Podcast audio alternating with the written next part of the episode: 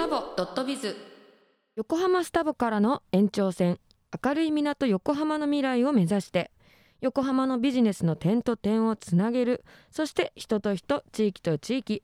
過去現在未来の信頼の架け橋を作る。ゆるいビジネス情報番組です。ということでこんばんはアリンコです。ドクタートリーです。もう秋ですな。なあ、どうしますか？どこ行きますかね。ゴルフ気持ちいい時期ですからうんうんね、うん。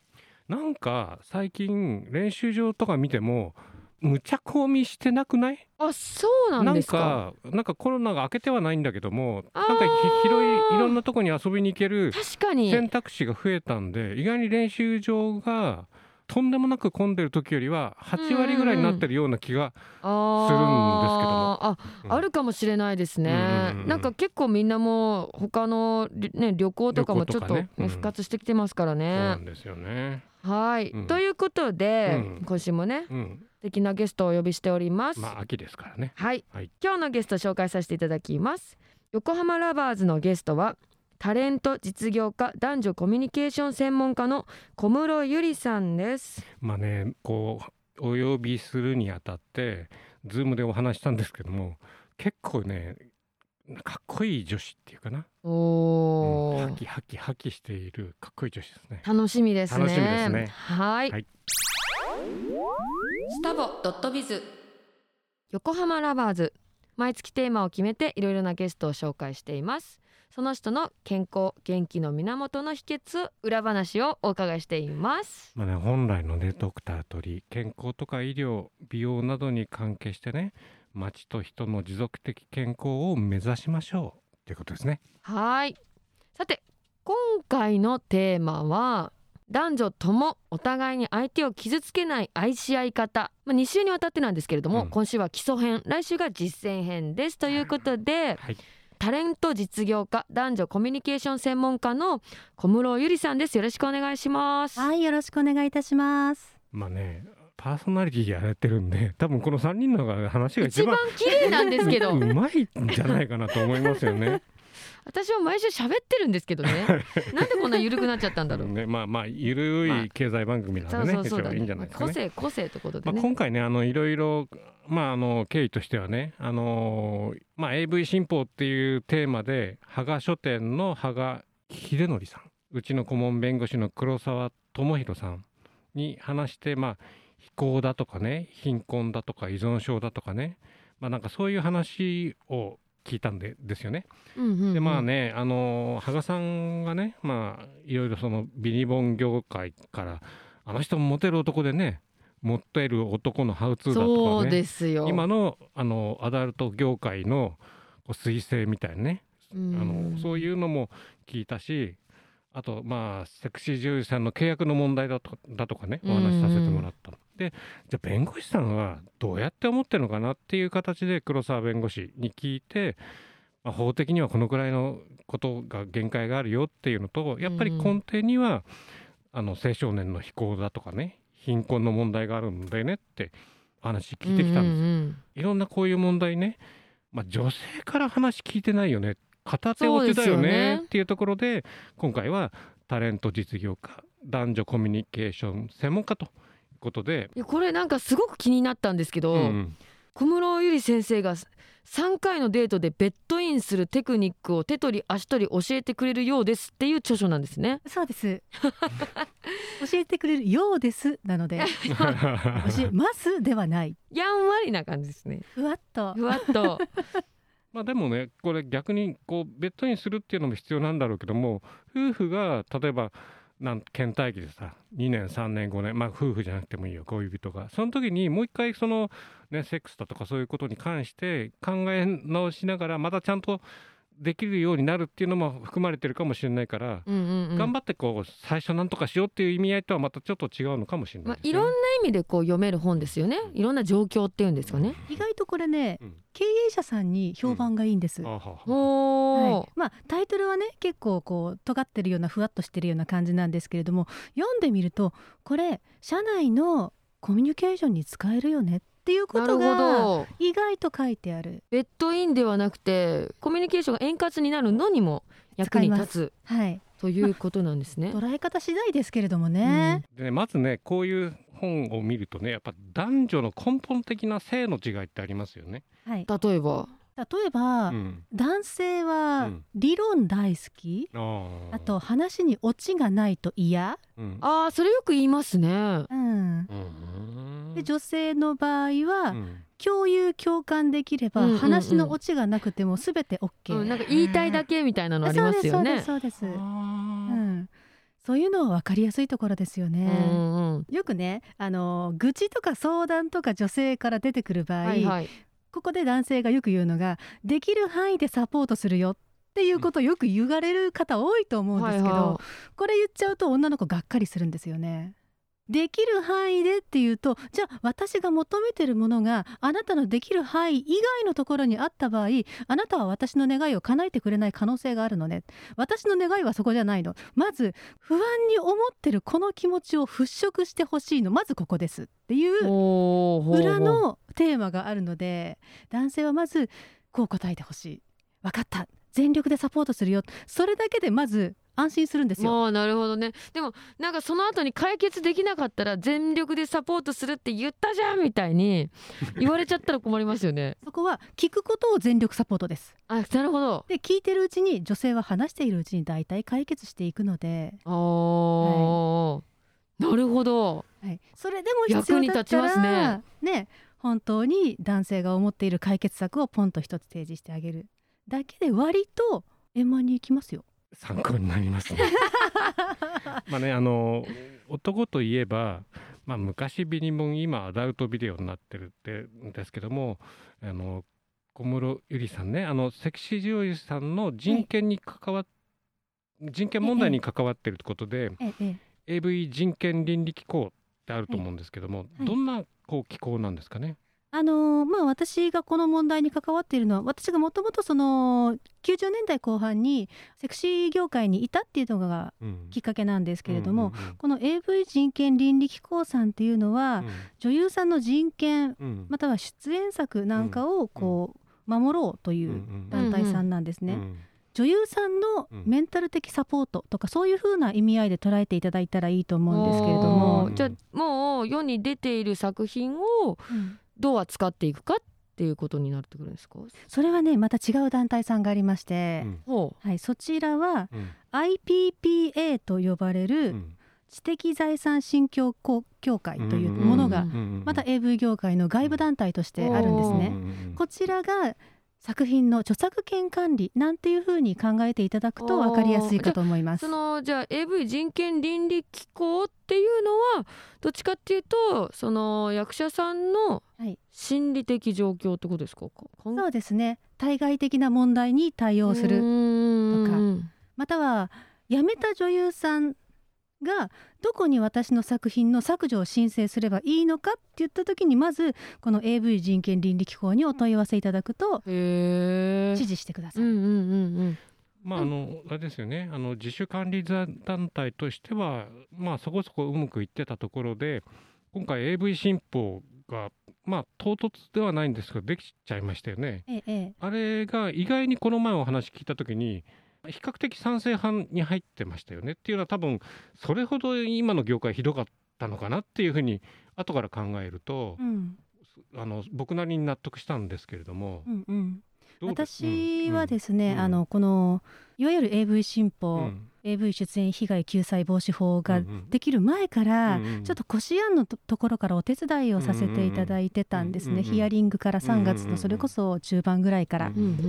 で確かに AV 業界今までたくさんの努力をされてきていると思うんですけれども、うんうんうん。その視点っていうのはあくまで AV 業界内でのうんうんうん。視点であって、うんうんもうちょっと広いところで捉えると、うんうんうん。一般的ないわゆる一般的な社会から見た時にどうかってなると少し足りなかったところもあったんじゃないかな、う。んいうそれは AV 業界を離れた後の女優さん一般女性として生きていく女優さんの人権問題とかを考えるとねやっぱりね女性として生きていく人権をもしかしたら損なってはいなかったかっていうところも私はちょっと見聞きしているので。まあよく言う言葉だとセカンドキャリアっていうことになってくるんですか？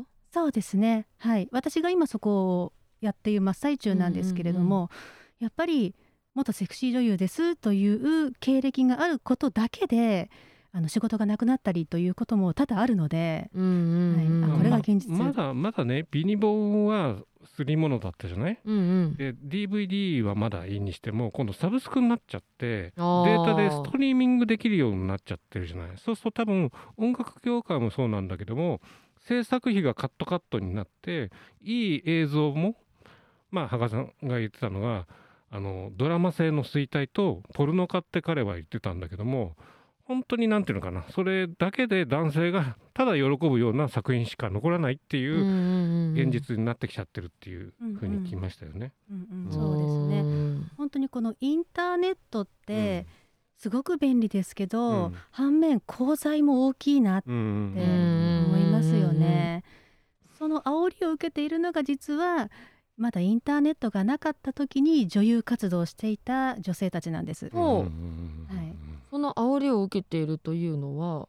あの私たち過去の女優特に1990年代に活動していた女優たちなんかは忘れられるものだと思って出演していたのでうんうんうんうんいつかは記憶から薄れていくと思ってたんですけど、あー。それがインターネット上に永久に残り続けてしまうということが起こっうーん。本来であればね、なるほど。そっか。インターネットっていうもので見るっていう風になると思ってなかったですもんね。全然ですよ。だからその元々の会社さんが消したとしてもうん、PC の中に入れてる個人さんのやつははい。残っちゃったりとかして、はい。その人がまたアップロードしちゃったらい。消えたことにならないですもんね。そういう作品に関しては AV 業界の方もそこはもうちょっと手出しができませんと明言しているので、やっぱり女優さん個人が消す行動を起こさないとどうにもならないっていうのが現状なんですね。まああの映像のねデジタル化がすごく進んでてどんどんモザイクが小さくなってきてる、うんはい。はいでそれで女性の演技力がモザイクが大きな時は演技力がある程度あったのにモザイクがどんどん小さくなってくると演技力が失われていくっていうのもあるのと、もう一つねそもそも本番やっていいのって言って今今の風俗ってソープランドとかあのヘルスだとか本番ありがソープ本番なしがまあヘルスっていうイメージになってるじゃん。んでも公然と本番をやってるっていう現実があるんだよね。で昔なんか20年前30年前ぐらいはあそのピンク映画で本番をして捕まった女性とかいたじゃない？だそれが今ねこの本番も普通にやってモザイクすればいいよっていうところがねあの小室さんが最後の砦まで奪っちゃって女優をさせてるっていう業界がやっぱりやっぱりおかしいんじゃないかなっていうふうに。なるほど、これはね私が今カウンセラーのお仕事をさせていただいている中に元 AV 女優さんと付き合っていた男性からのお悩みっていうのが届くことで、はいは私も気づ気づいたんですよ。どんな悩みなんですか？AV に出ていたことを知らなかったと。で自分がネットサーフィンでそういう作品を見ていた時にたまたま付き合っていた女性が出てきたと。でそこでもちろんモザイク薄い小さいなるほ本番ど行為をしているのを映像で見てしまった時のショックたるやですよ。そうですね。それでどうなったんですか？それで、あのーただもうその時は自分もよく分からなくて暴言罵詈雑言を吐いてしまったと。うんで彼女は出て行ってしまった。うん。これを取り返すにはどうしたらいいですか？無理です。それは無理。でそれは彼女も私のこと何が分かるのよ？10年前のこと。私の何も知らないじゃない。その通り。まあそうですよね、はい。人に歴史ありですからね。でもそんなねそういう姿を見てしまった時に冷静でなんかいられないですよねそうですよね。うん。まあそれが仕事ということだから別に普通に他の男性というねしてしまった浮気とはまた違う話ですからね。はい。なかなかねこう理論理想だけでは片付けられない話はあ。だなと思って、だからねあのこの法的なものも本当に売春禁止法っていうのもあるのならば映像を撮った側が明らかにその行為をやってるということでまあ20年前ぐらいに取り締まってたような取り締まりもできればまあそのモザイクのところでも取り締まれるしっていうのがあってもう少し古き良き時代のねダメだったとこに戻しちゃうっていうぐらいの覚悟がないとうんこれから先その10年20年この業界がねすごくいい方に向かわないんじゃないかなっていう。う私もこの新法がいろいろ動き始めてから、うんうん。実際にメーカーさんとうんの代表の方とお話をさせていただく機会をいただいたんですけれどもやっぱりメーカーさんはメーカーさんと業界の中だけで活動されている、うん。こう経営を成り立たせていらっしゃる方が多いのかなっていう気がしててそれ以外の方たちうん。トップの方たちとお話しする機会っていうのがもう少しあった方がいいんじゃないかなっていうのが感想です。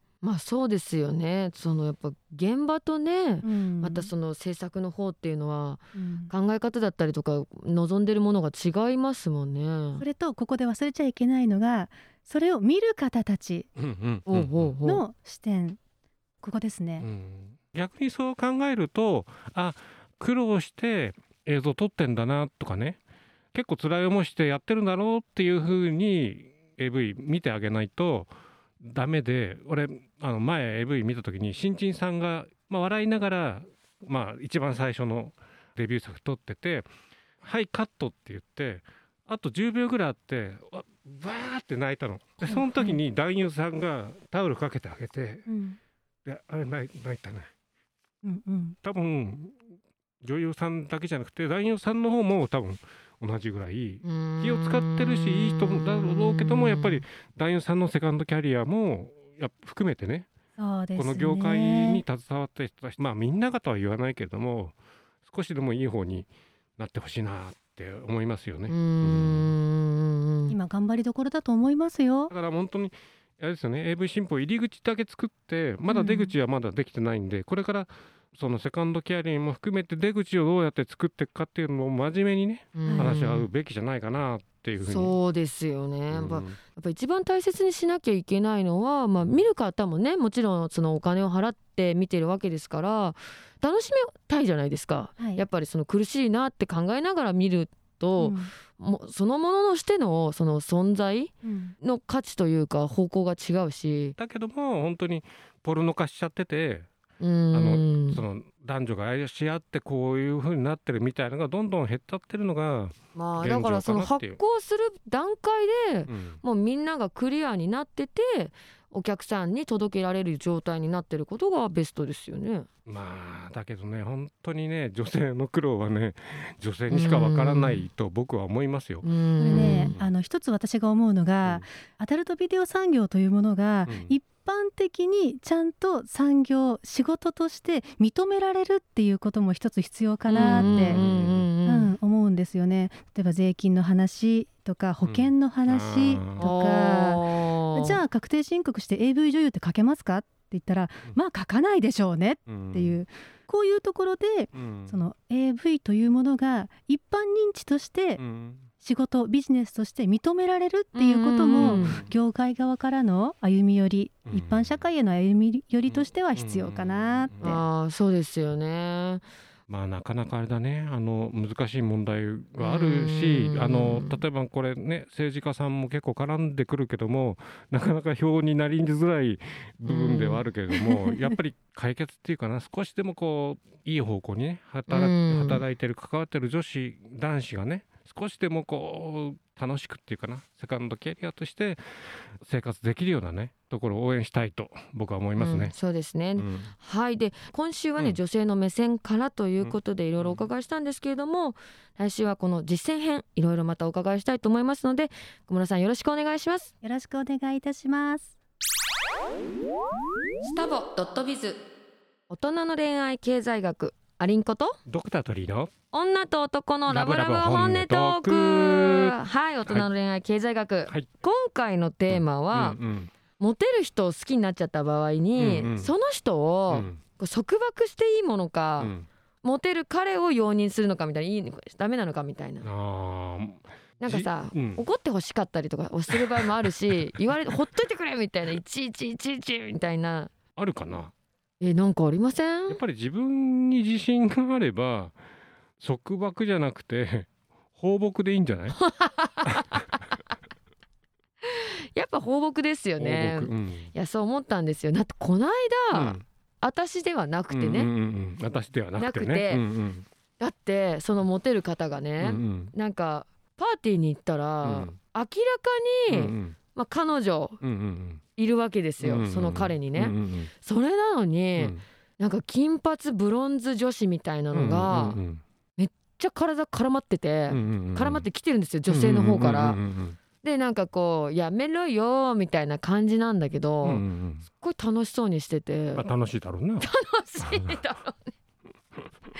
うん。あのその女性うんうんの心理をまず知りたいんだけど、まあでもそれはあのポリアモリストからすればさまあいいんじゃないっていうに そうなるんねじゃないかなそうね。だそこでまあうん。私はまあ放牧を選択したので、うんうんうんまあ私は私で楽しんでみたいな感じだったんですけうど、んなんかふとうん。うん一人になった時に、うんうんなんかイラッとしてきて、うんうんうん。まあそのイラッとした自分の感情はなんか素直な自分だよねっていうような肯定的なさ自分の感情として捉えればいいんじゃない、ああ。うん。えじゃあさ、うん言わない方がいいの？なんか私以外の人とイチャイチャするのとかやめてくれるとかっていう女って私あんま好きじゃないんですよ、そう言いたくないみたいな。うんまあでも言うんだったらちょっと軽く言うかすっごい重く言うかっていう。すっごい。うん、ん。でもさそうすると、うんうん放牧スタイルの男性ってうんうん。行動が制限させられちゃうじゃないですか、うんうんそれに対してうん。重てえなあみたいになっちゃったら、うんまあだけどねあのだって放牧してれば何やってるか分かんないじゃん。とりあえず夕方になったら帰ってくるっていう。牛舎に帰ってくるみたいな、うん朝になったら帰ってくるみたいなな。つもりでいればいいんじゃないかなと思いますけどね、え鳥居先生はうんうん。放牧スタイルの方が好きですか、まあ、お互い夫婦干渉しないですよね。おー。うんうん。えでも昔とかでさ言われたことはあるでしょ？だって私以外の女の子となんかしないでみたいなまあなんかがどこまで入るかと。だけどだけ,、だけどた例えば夫婦でうん、今日の夕飯はいるかいらないかだけは口を酸っぱくして言われてるね。ああ確かに。そこだけじゃないかな、うーん。こうだ今日の夕飯いらないって言ったらとりあえず3時4時ぐらいまでに帰ってくればまあとりあえず OK みたいな、えーいることもあるんですか夕飯。うん、それはまあるんだ。あああるでしょう、うん、えー、なんか外食100%なイいメージいやいやいやああの前も言ったかもしれないけど土日は僕自分で夕飯作るっていうふうに一応決めてるんで。あそうなんですか、うん。へえん。だからそれがじゃあうん。夫婦の時間でいいですよね、まあだけど僕が外食だよって言った時はまあ別にあそうだし女房が今日飲み行っちゃうよって言ったらあそうなんだって言うと逆にまあこのラジオの台本を書きながらコンビニに行ってなんかちょっとつまみを買って夜一人でちょっと飲みながら台本を書くっていうのも逆に、楽しいですよね。あ楽しいんですか、うん。えじゃあ奥さんがうん。逆に放牧じゃないけど自由にするのも全然気にならない、うん、なん。か今度北海道にゴルフ行ってから今度高知にゴルフ行くって言ってたな。えー、すごい。楽しそう、うん。高知って言ったらあの鯛茶が美味しい。そこだ、うん高潮カントリー。そうそう。そうそう高潮カントリーって言ってましたね、この前名門ですよ名門。やってたうんよね、うん。高潮だっけ黒潮じゃなかった。あまあそこ 高潮は危険、うん、危険ですね。危険。危険ですね。放牧してると危険かもしれないですね。あえじゃあまあ、言わずにとこうかまあでもさモテる男を好きになったんだからいいじゃない、まあそうですね。モテない男を好きになるよりいいじゃん、そうですね。ねまあまあまあそう、うん。そういうことにしときますわ、うん、はーい。そうしてください。スタボドットビズ。最近気になる本雑誌。このコーナーは最近気になった話題を雑誌新刊から選んで紹介します。まあね、今のね社会はね情報が大事大事なんですよ、うんまあ、情報を制するものは世の中を制するとも言われていますね、はい。でね最高の瞑想最近のプレジデント2022年の9月16日号とかね脳の、えー名医が教えるすごい自己肯定感加藤俊則さんかな、うんうんうんうん。ドクターなんですけどもまあなんていうのかなあの瞑想？瞑想やったことある？私瞑想、うんうんあの結構好きです。うんうん。でも私短いんですよ。まあ、短い方がいいって言うよね。そうなんですか、うんなんかあの結構いろんなとこ旅行するの好きじゃないですか、うんうんうんそれでじゃあ、なんかこうすごく気持ちのいい自然の中コスタリカ行ったりとか、うんうんうん。あの日本にはないこうんううん。湿地帯が一生続いてるみたいなのところに行くとそこのど真ん中で、うんうん。あのまあ瞑想したりあとキューバ行ってうんうんカリブ海の波の音を聞きながら瞑想とか、まあニセコ行ったりもするし、うん。うん。なんかこういろんな場所でうん。いろんなものの音を目をつぶって耳を澄まして聞くと、うんうんうん。なんかちっちゃい音にも気づけるうんうんうんとなんかあこんな音もながあ流れてたんだとかっていうのに幸せを感じますね私は。なんかそれが合ってるのかわかんないですけど。あのなんだろう。あの僕も寝る時に今結構サウンドというかな川の音とか滝の音とか雨の音とか聞きながら寝ると極論睡眠導入剤減らせるよねっていうのもああるのとあともう一つは単発の脳波取れる機械があるんですよ。数う万円で。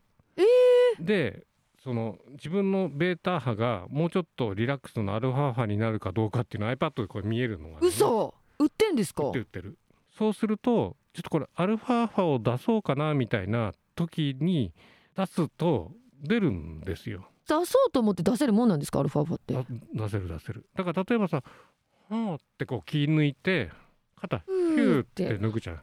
こう例えば10秒ぐらい「ああこんな感じだな普通じゃないな」って言って一番意識の高いところから少しこうなんていうの？自分の下の意識に落とすとそれがまあ本当に30秒でも20秒でもそういう状況があるとふーって気が抜けて例えばゴルフでダーンって OB 打っちゃってさ、うん。またまあカッカカッカしてる時にもう一回行くとっていう気持ちをあふーっーてこう言って、えー、じゃあ自分でもそうやって調整できるもんなんです調整ねできるよね。だからまあ瞑想っていろんなまあ瞑想もあるだろうしマインドフル瞑想ってまあよく言われてるんだけども、うん。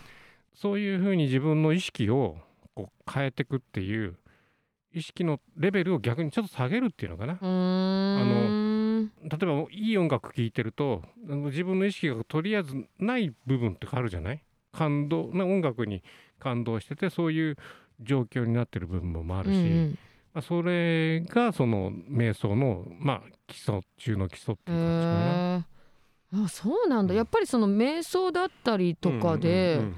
気持ちの切り替えってこう調整できるんですね。じゃあ知っといた方がいいですね。なんかいろいろでも方法とかあるけど目つぶればいいのかな、まあ目目はでも本当の座禅は目ちょっと薄めだけ開けるっていう。あそうなんだ、うん。でもう一つのねこれ記憶地図の書き換えっていうのが、はいはいはいはい。これねすごくね参考になって、うんうんうんうん。例えば10回さゴルフこう打ってさ8回は良かったけど2回すごいミスショットとかはいはい。するじゃない、はい。そうするとこの前のコーナーで言ったあの満満足とか幸せの予感の逆ってあって嫌悪の階層ってあるの。ほ失敗したことをずっと記憶に残るっていう頭の地図が出来上がっちゃううの。あーなんかネガティブなスパイラルみたいな感じですか？そうそうそうそうだから自分の脳のこの記憶の部分に次打つ時にあこのなんかロングアイアンは失敗したなとかフェアウェイウェットで右行っちゃったなみたいなとか残ってるじゃない。でそれを消してうまくいった時の記憶に塗り替えるんだって。へえそれ自分でやるんだってそうするとあこういう時にあの時のこうだったら綺麗に打てたなみたいのをもう一回その記憶の地図の塗り替えをすると置き換えをするとそこでこううまくいくみたいな、なるほどなるほど、うん。へえ。まあまあ簡単に言うとポジティブシンキングみたいなんだろうけども、それの実際としてはまあ嫌な記憶を塗り替える動作を自分でやりましょうっていう自分でできるもんなんだ。まあ癖ですよね。癖だろうな多分ね。うん。でもわかる。なんか失敗した時の方うんがうん。記憶に残りやすかったりしません、まあ男女のこともそうかもしれないけどね。本当ですよね。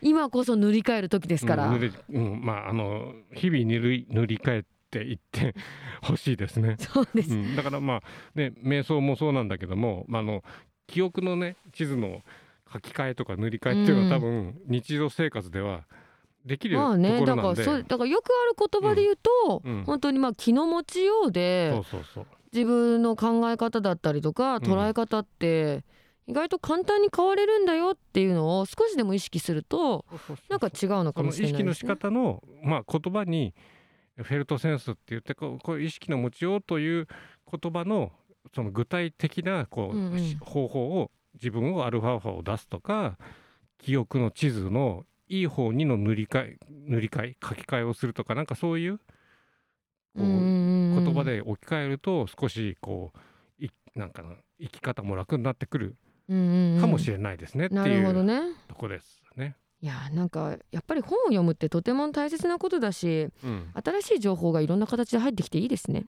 まあ、あのプレジデントとかねダイヤモンドとかねあの結構あのこの前の投資の学校のうん、高橋くん、うん普通にまずはまずは読んでくださいって言ってましたね。はい、はい。スタボドットビズ。まあねいつもね医者以外の話をしているのでこのコーナーはドクター鳥居としての医療コーナーにしてみますと。うんうん依存症アディクションっていう、うん。はいはい、まあ使用症とか障害群とかね。思思考行動症障害群とかなんかそういう精神科の病名ではあるみたいですね。物質使用症の時と思考行動症っていうのは、物質はじゃあタバコとかアルコールってことですか？思考はじゃあギャンブル？ギャンブルとかねゲームとかね。ねでここにねまあいくつかいくつかっていうかなあげてるけどまずタバコはやっぱり依存症あり依存ありますよね。アリンコさんタバコ前から吸わなかった前から吸ってないですね。うん。なんかうん。うまく吸えずに終わったみたいな。なんか不良になれなかった子みたいな。うん。まあやっぱりニコチンはやっぱり依存症っていうかあのなんていうのかな。眠くならないで頭をすっきりさせる作用やっぱり持ってるんで、うん、そうそうそう、まあ、薬と同じと考えちゃってもいい、考えていいかもしれないね。あやっぱりそういう効果がニコチンってあるんですねですね。でその次のアルコールっていうのは気持ちをすっきりして眠くするじゃない。うーんだからだからそういうた効果タバコになるのかは車を運転して吸ってていいけどもアルコールは絶対運転できないじゃない。うん眠くなっちゃうからね、この次んだから安心するにしても眠くならないのと眠くなるので2つ思考があるってことですよね。でへえアルコールも面白いんだけどもすっごい飲んでる人であのやっぱり肝臓を悪くしたりとか、うんうんうんうん。そういう人もいるよね。うんうんうん。それから急性アルコール中毒みたいな急性もあるけどもアルコール性精神病みたいなのは採血しても肝臓に全然こう影響出てない。え？血液には出ないんですか？なんか肝臓に行く前に精神科の方で症状が出ちゃうっていう、まあ、病的命定って言ってあるとこまで行くとスイッチが入っちゃって泣き上戸とかうん。うん怒っちゃうとか、あー。寝ちゃうならいいんだけどもそういうのもあるしあとやっぱり依存症が出てくるとなんだろうあの小さい虫が見えてくるっていうね。あの抜けて抜けている時にモヤモヤ感とか小さい虫が見えるみたいなのが、まあ、アルコール。精神病の依存依存っていうかなあのなんていうのかな。切れてきた時の一つの症状としては言えますね。なんか薬物とかでうん。幻覚が見えるとかって聞いたことあるんですけど、うんアルコールの依存症でもそこまであの幻覚見えたりするんですね。まああのひどければねっていうところ。でうん。次にこの神経刺激薬っていうのがこれ覚醒剤って書いてあるんだけどもアンフェタミンメタアンフェタミンっていうのは治療薬としては一般的にあるんですよ。へえどうなのですか？まあいわゆるヒロポンとかね。で昔はヒロポンって薬局にも売っててうん僕の10個20個上ぐらいの先輩はあの医学部の試験の時に目を覚ますためにヒロポンをみんな飲んでたっていう話を。えヒロポンっていうのは、うんうんうんシャキンって目が覚めるってこと？そう覚醒剤だね。へえ。だから逆にあのリタリンとかステラストラテラっていう薬は今でも使うんだけども精神科の専門の先生が注意して使わなきゃいけないっていうんで医者でも処方できない薬っていうのがあってそれもまあ覚醒剤類似薬っていうのではやっぱり処方に使うことがありますよね。あの ADHD とかによく使うね。多動症とかに使いますあよね。ーえなになにそれを打つとうん。シュッともたもまともになるんですか？飲み薬。まともになるっていうかそうだね。だからまああの ADHD には使いますよね。うーん。急性中毒があったり依存症があったりとかうん。やっぱりその誘発性精神病って言ってなんだか幻覚とか妄想が起きるっていうところもあるかもしれうないね。ーん。そういうところでは鎮痛薬とか、うん。睡眠薬も依存があるし、まあ、うん。大麻に関してももう依存があるって言われてる。でも多分大麻ね難しいね。難しいっていうのは政治的に難し難しいけども海外ではもう OK のとこも出てるし。そうですよね、だから、結構アメリカの方とかもほとんど合法になって、うんうんうん。この間バンコク行ったんですけど、うんうんバンコク、うんうん。もうもう大麻が合法になってて、うんうんうん。普通にショップがあってびっくりしました。まあだから日本はやっぱりその辺がなかなか難しい、うん。今後もその政治とかものこともあって難しいかなってありますよね。そうですよね。そそこでその次にカフェインも中毒になるんですよ。そうなんですか？カフェインって処方薬でカフェインってあるのね。嘘。何に使うんですかそれ？やっぱ目を覚め覚まさせるって。でそれはイメージ的には濃いコーヒーのかなり濃いコーヒーの2杯半分ぐらいかなのカフェインが入っててそれを一時を飲むっていうそうするとまあ、まあ目が覚めるし、まあ、頭痛も取れるだろうしっていうのね。あじゃあコーヒーってなんか、うんのただの飲み物ではなくて本当になんかそういう効果があるってことなんですね。そうそうあのカフェインもそうなんだけども、えー、とココアも紅茶も目覚める作用を持ってるから、あそうなんだ。うんココアもだからチョコレートも結構ね目覚める作用テオブロミンっていうのがカフェインに似たようなものが入ってるから目覚めるんだと思うんだよね。うーん。ここまでが物質はいはないん。ですよ。でこの先が行動思考症で、まあ、ギャンブル？うんうん。アニカさん競馬とかやります？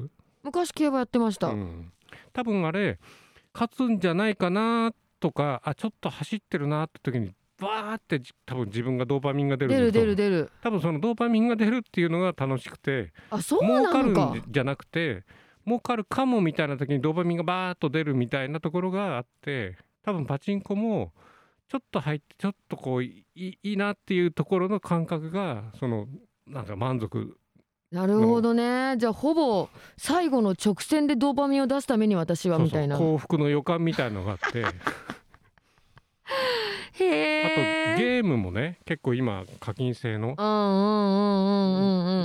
ゲームがあってこれもうだいぶ前なんだけど息子が高校生の時に「親父ごめん」って言って「うんどうしたの?」ってあのアップルストアであの親父のなんだっけあのアカウントでゲームやっちゃったっつって請求が15万ぐらい来て嘘でしょ？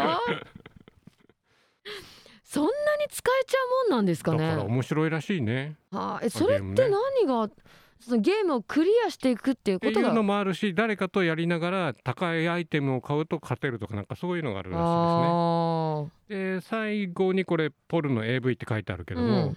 これもやっぱり依存症があってあるんですか？あのどうしてもビデオ見たくなっちゃうとかどうしても映画見たくなっちゃうみたいな依存がまあセックスもそうかもしれないけど、依存うんみたいのもあるんでだからこれはやっぱりその幸福の予感って言ってあこういうことが期待できるよねこういうのが楽しいねってワクワクするような時にこうバーッとドーパミンが出るのがあるんで、まあ、まあ依存症っていうのはその幸福の予感のなんていうのあの依存症になるような物質が、じゃあ全ては幸福の予感のために動いてるってことですかね？うん、まあもちろんそういうこともあってどうしてもその依存症を治さなければいけないねっていうのがある。まあ依存症っていろんなものがありますよということで、まあ、来週はその治療方法についてお話しできればと思います。すえー湘南太陽会泌尿器科ドクター鳥居でした。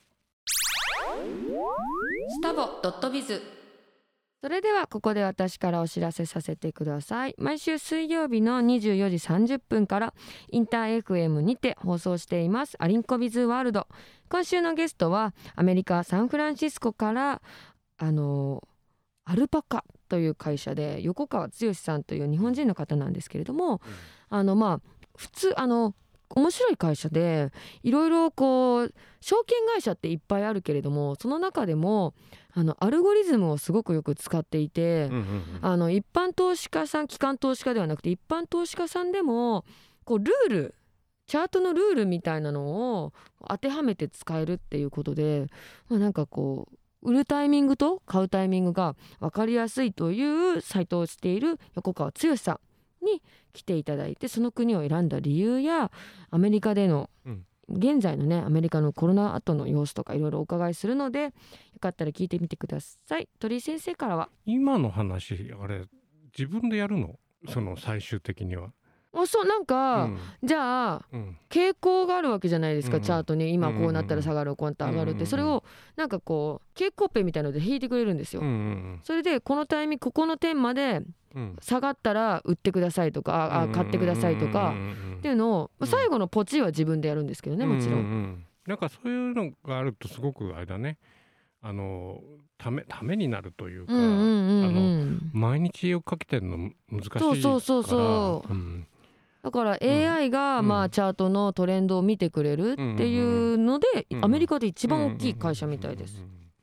まああのなんかあの昨日かな？まああのこれ収録なんだけども水野さんがハンマーヘッドの中にあのパーラーを出すっていう話があってまあ多分この放送の頃にはもう少しこうなんていうのかな？具体的になってんじゃないかと思うんで楽しみですね。うん、ああそこにもうね、うんうん。あのポスターは出てまあすよね。うんうんまああのね昨日うん水野さんにお世話になってきましたんでね、あそうなんですか、うん。行ってみたい連れてってください。行きましょう。はい。番組では皆様からのメッセージを受け付けています。メールアドレスは sdb861 at marin-fm.com です。メッセージや感想、いろいろお待ちしていますのでどしどし応募ください。スタボドットビズ。さて1時間お聞きいただきありがとうございました。いやいろいろ勉強になりましたね。まあねドクタートリーどうでした？毎毎日勉強勉強だけどやっぱりねあのなんていうのかな。男と女の違いの根本性みたいなのあるね。確かに、うん。しかもあの小室さんみたいにうん。あれだけこうロジカルにしっかり言っていただけるうんと、うんうん。なるほどなって納得しますよね。まあどっかであの恋愛経済学のね足しには足しなりますよね。めちゃめちゃ勉強になった。うん秋も感じられる頃がちょっと近づいてきて、うん新しいね恋とかうんしたいですね。恋とか恋とかね。恋とか恋とか恋とかしたいですね。うんしたいですね。はい、はいということでうん1時間お聞きいただきありがとうございました。お相手はアリンコとドクタートリーでした。バイバーイ。スタボドットビズ